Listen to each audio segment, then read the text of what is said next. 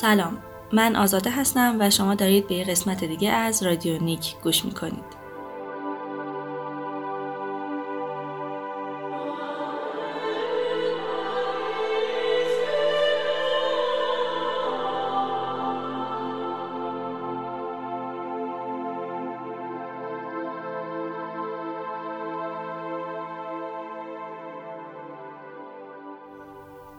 چند وقت پیش خونه یکی از اقوام بودیم و صاحب خونه داشت یه سریالی رو که از تلویزیون پخش می‌شد تماشا می‌کرد.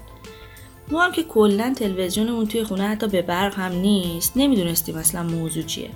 از روی کنجکاوی ازشون پرسیدم که داستان چیه و به طور خلاصه برام تعریفش کردن. یکم که از پخش فیلم گذشت من یه چندتایی حدس کوچیک از اتفاقایی که قرار بیفته زدم.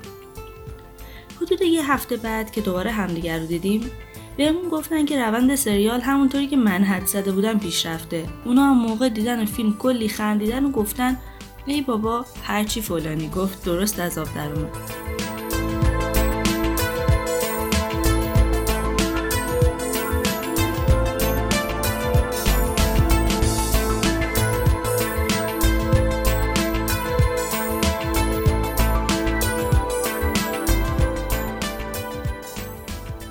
از این ماجرا یه کمی با خودم فکر کردم و دیدم که داستان زندگی بعضی از ماها شده مثل همون سریاله.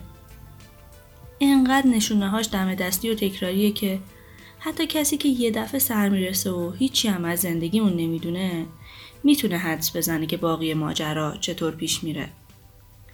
فقط خیلی جالبه که خودمون اصلا متوجه این نشونه ها نیستیم و به مسیرمون که معمولا هم اشتباهه ادامه میدیم. وقتی هم که آسیب می‌بینیم میگیم نمی‌دونم چی شد که این یهویی اینطوری شد. انگار کسی به جز خودمون این نتیجه رو برامون ساخته.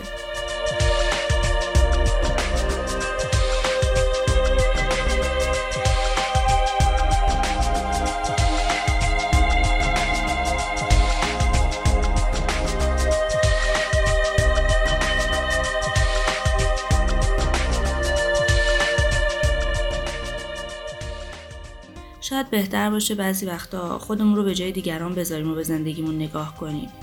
نه به این معنی که برای دیگران زندگی کنیم بلکه به این دلیل که شاید مسائلمون رو راحتتر و زودتر ببینیم و حل کنیم.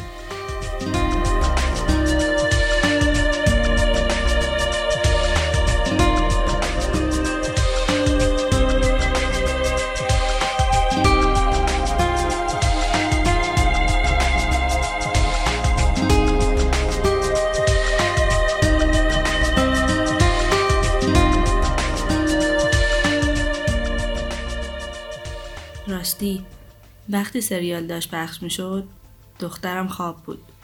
چون قرار نیست فعلا تلویزیون تماشا کنه. ممنون که با من بودید